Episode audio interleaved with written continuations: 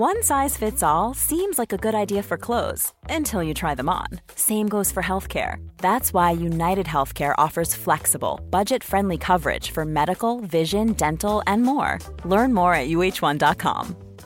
Hey, it's Paige DeSorbo from Giggly Squad. High quality fashion without the price tag? Say hello to Quince. I'm snagging high end essentials like cozy cashmere sweaters, sleek leather jackets, fine jewelry, and so much more. With Quince being 50 to 80% less than similar brands. And they partner with factories that prioritize safe, ethical, and responsible manufacturing. I love that. Luxury quality within reach. Go to quince.com slash style to get free shipping and 365 day returns on your next order. Quince.com slash style. Hello, I'm Ailbhe, and you're listening to the New Statesman podcast. On today's episode, I'm delighted to be joined by Vladimir Ashurkov, a member of Alexei Navalny's anti corruption party based in London.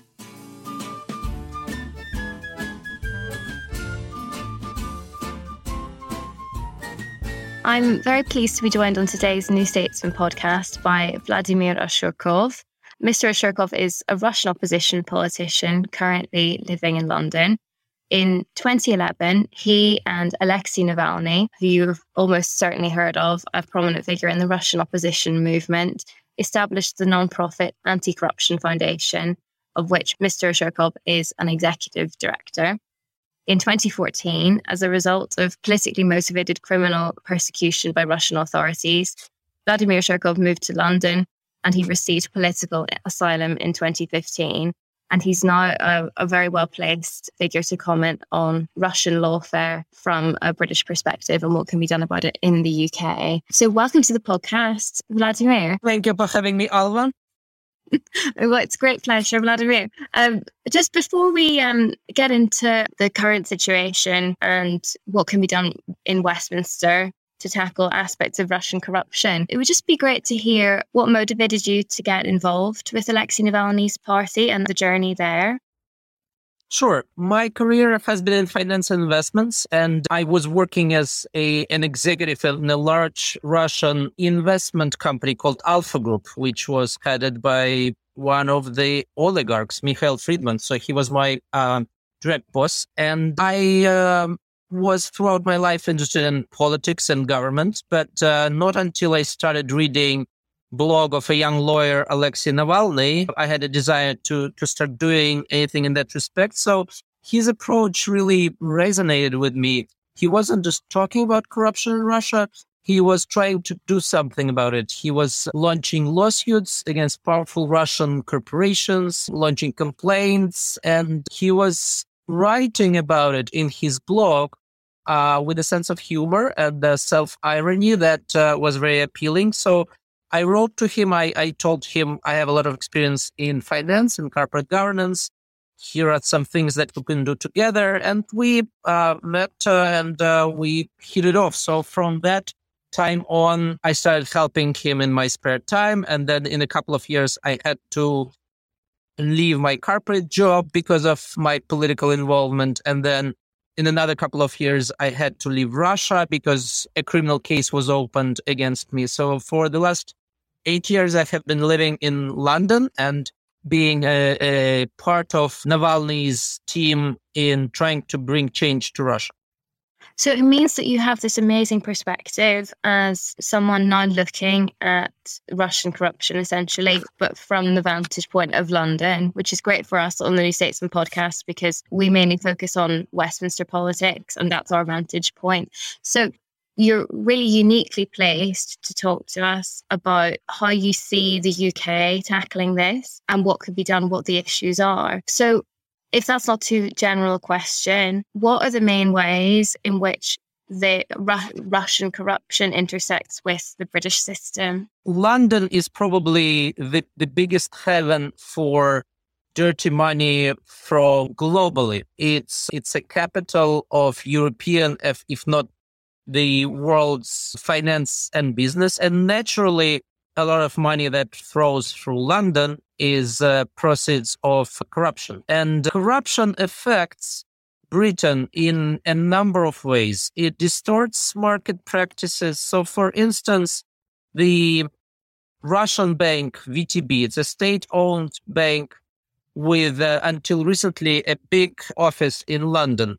Let's say it competes with uh, a British bank, with uh, Barclays or RBS uh, for a mandate in an African country an institution like VTB, which has a lot of experience in corruption, bribing, etc., in Russia, they would be unscrupulous in giving bribes to obtain a banking mandate in an African country, and something that Royal Bank of Scotland probably wouldn't be able to do. So one aspect is this distortion of uh, market by unscrupulous players.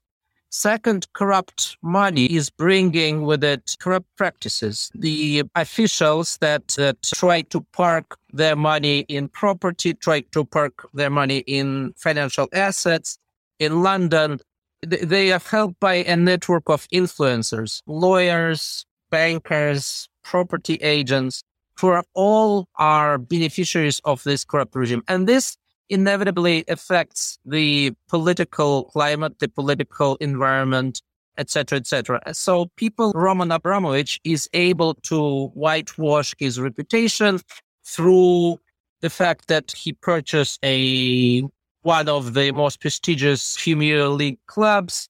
He was a regular at various political meetings with lords and other figures of political establishment. So that's what uh, has been happening in London for years.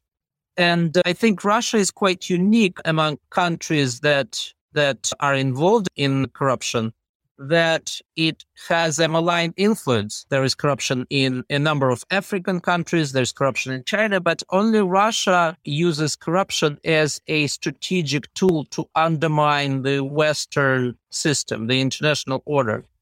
Uh, and we've seen that with Putin's regime over at least the last eight years since the annexation of Crimea. So we have Alexei Navalny and our team for years have advocated personal sanctions against perpetrators of corruption and human rights.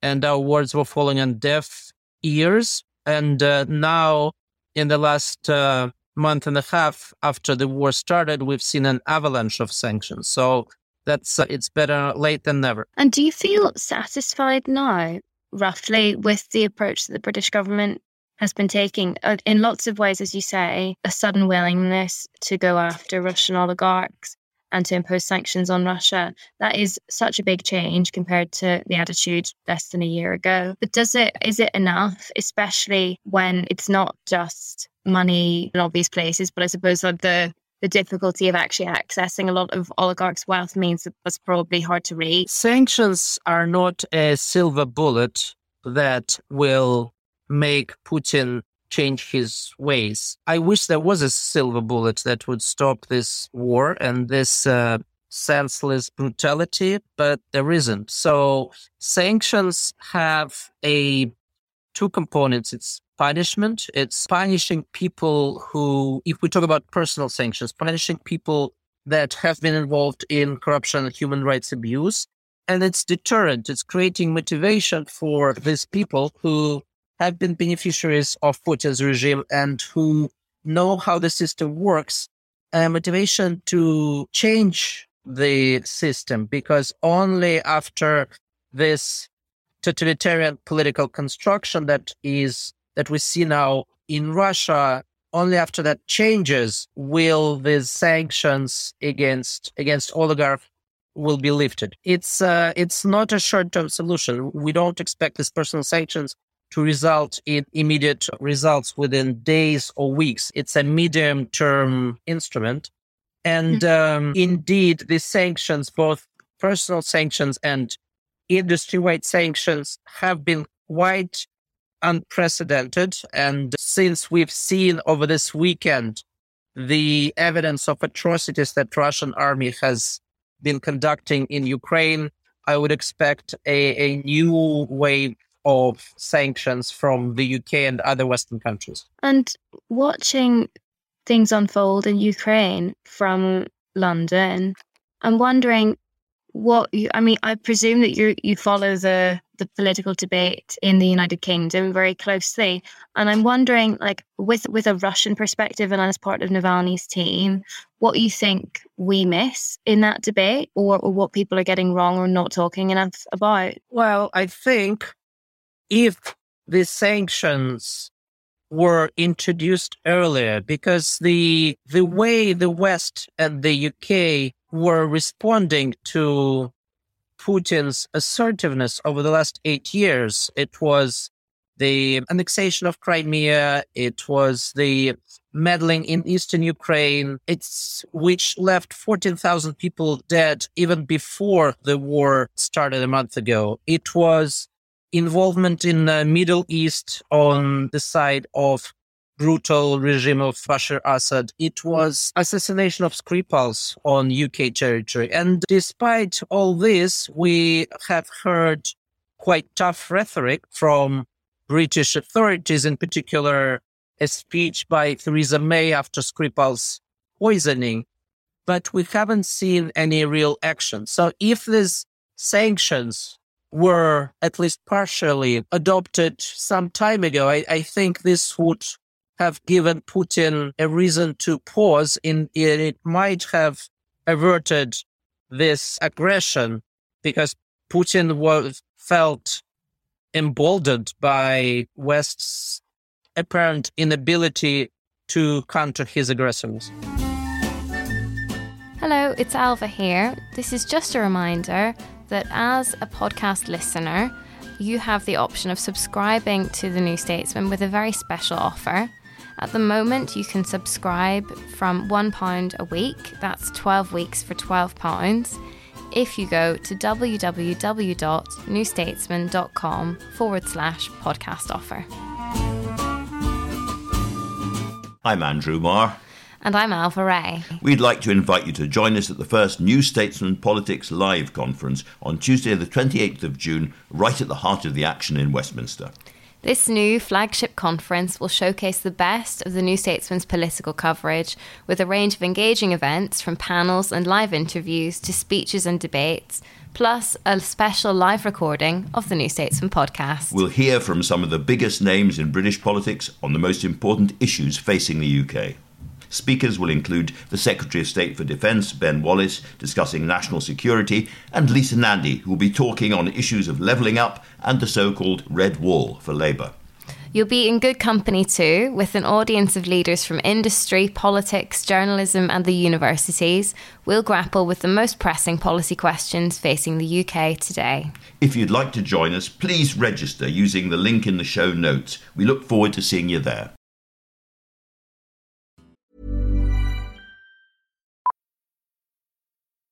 Millions of people have lost weight with personalized plans from Noom, like Evan, who can't stand salads and still lost 50 pounds. Salads, generally, for most people, are the easy button, right?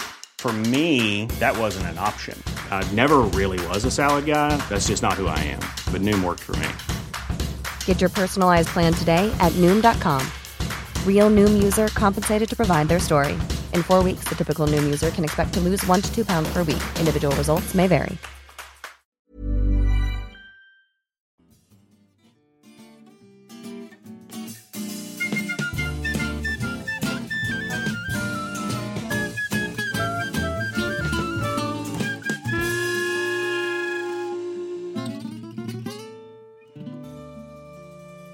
What do you think it was that I'm interested in just in your personal view on this? What was it that prevented the political establishment in London from listening to these calls from you and Navalny uh, a long time ago, or Theresa May from acting on that after her quite robust statement? I, I think people have a tendency to to be optimistic and not to learn from history this situation is similar to the run up to the Second World War and the, how the Western countries were turning a blind eye to Hitler's more and more uh, blatant acts of aggression. And something like this probably has been happening over the last decade with the Western countries, UK including, and Putin's regime. I think the British political establishment was quite preoccupied with other things, Brexit, etc., and they were reluctant to take decisive action. And I wonder, what has it been like on a personal level then? You came to here in, in 2014 and received asylum in 2015. After such a close experience of the Russian regime, um, what has it been like observing the Western approach from London and, and arriving at this point? How's that felt for you? Well, whatever whatever flaws we can find in the western political systems it's uh it's nothing compared to what we find in russia here the political system is representative of people's opinion the rule of law works the mass media is free and these are the things that countries like russia are severely lacking. So we may criticize the way British political establishment is indecisive, is slow in responding to various challenges. But still, it's, uh, I believe it's a robust system that is policing itself. Democracy is still the best system despite its flaws. And as well as the, the sanctions and so on that we've already been talking about, I know that you have a view on the use of the, this phrase SLAPPs, strategic litigation against public participation, and other sort of types of lawfare often used by Russians in the UK to, ha- to have a chilling effect essentially on journalists. I wonder if you would mind explaining a little bit about how that works. It's something that within journalism, I know journalists are acutely aware of, but the, the very nature of this means that we don't often talk about it or report on it, even though people often have direct experience of it in their newsrooms. So, just explaining how that works and what could really be done about it. Sure. So, yes, one often overlooked aspect of the radically changed relationship between Russia and the West is the area of law. And slaps, uh, lawsuits against journalists and writers, that uh, try to silence them is one example of that. And we've seen a number of high profile lawsuits, in particular against a writer and journalist, Catherine Belton, who wrote a book, Putin's People, which directly links some of the oligarchs, some of them who have been sanctioned over the last month to Putin's regime and names them as benefactors. And they try to silence her by launching a lawsuit against her and the publishing house. So yes, slaps are indeed a, an instrument that is often used by people with money, people uh, who have been involved in corruption to, to silence journalists and uh, writers. But the issue is much more, much more wide. British courts, English courts are the place where litigation involving billions of dollars is is held. Uh, a lot of it that relates to Russia and Russian state-owned companies. And the assumption, the legal system, is that there are equal enforcement opportunity. If a judge decides in favor of a Russian party, then it will be enforced in Russia, or in favor of a foreign party, it will be enforced in Britain or any other foreign country. But Russia over the last years have used legal system to abuse this power. For instance, evidence obtained under duress uh, due to close interaction between the Russian state enterprises can use law enforcement bodies to intimidate witnesses, to seize documents, and as well as to create false evidence. And British judges use this evidence at uh, face value in these proceedings. Another aspect, in 2020, there was an amendment to Russian constitution that said that Russian law was prevails over international law and international commitments of Russia if the constitution courts decide. So it does create a very unequal enforcement situation. I think it's not possible anymore for the British judges to have an implicit belief in the Russian legal system. And uh, I think that the right thing would be to suspend all litigation that involves Russia state related actors, Russian state, Russian central bank, Russian state companies, because any judgment against them wouldn't be enforced in Russia. And these measures should remain in place until there's a change in, of regime in Russia and the Russian legal set, system would be able to satisfy reasonable standards of the rule of law. That's absolutely fascinating. And, and I think an angle that isn't often talked about here, this role that London plays in Russian litigation internationally and and and really the quite central role that sort of the British state could take in, in simply suspending that. But since you mentioned regime change there, I wonder if we could just end by talking about the situation in Russia as it stands and how likely you see regime change anytime soon with this war unfolding in Ukraine and how the public mood is, is shifting or, or isn't. In order for a regime change to happen in Russia, there has to be a combination of uh, dissatisfaction of the Russian political and economic elite with how Russia is governed by Putin on one side, and on the other side, dissatisfaction with how things are running in the white population. And this brutal aggression has brought forward the, the date when uh, this system will crumble. People in the elite have seen their lifestyles turned upside down. They have seen their fortunes decimated because of plunge in the ruble, because of sanctions, because of elimination of access to international capital markets. And the average Russian as well is seeing rampant uh, inflation. Foreign companies that people have become used to, like McDonald's, IKEA, are leaving Russia. And the coffins with dead soldiers are arriving to Russia daily. So all this would inevitably lead to a political crisis that will have to be resolved. I don't have the time frame for this. I don't have the scenario of how it will unfold. But this Putin's blunder, his brutal aggression against Ukraine, definitely has brought this moment forward. Vladimir Ashurkov, thank you so much for joining us on the New Statesman podcast. Thank you, Alma.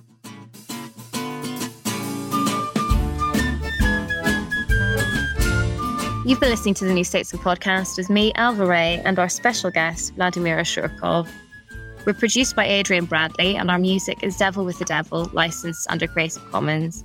Thanks so much for listening. Please leave us a review. Don't forget to subscribe.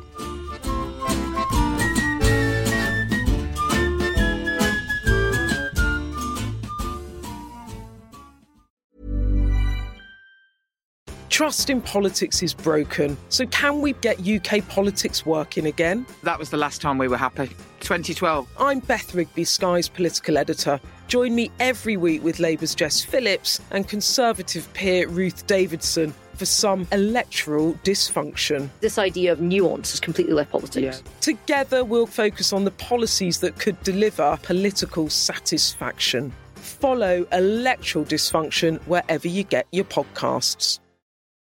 Hello, Freddie here. I want to tell you about a new way you can support the New Statesman's independent journalism. Every morning I send out Morning Call, our daily newsletter covering everything you need to know about British politics. It's free to sign up, plus for just £3 a month, you'll get a recommended daily piece of ours sent to you in full, plus exclusive polling analysis from Ben Walker, a weekly update from Will Dunn, and our featured piece on Sundays. If you enjoy this podcast, you'll love Morning Call. Head to morningcall.substack.com and subscribe now.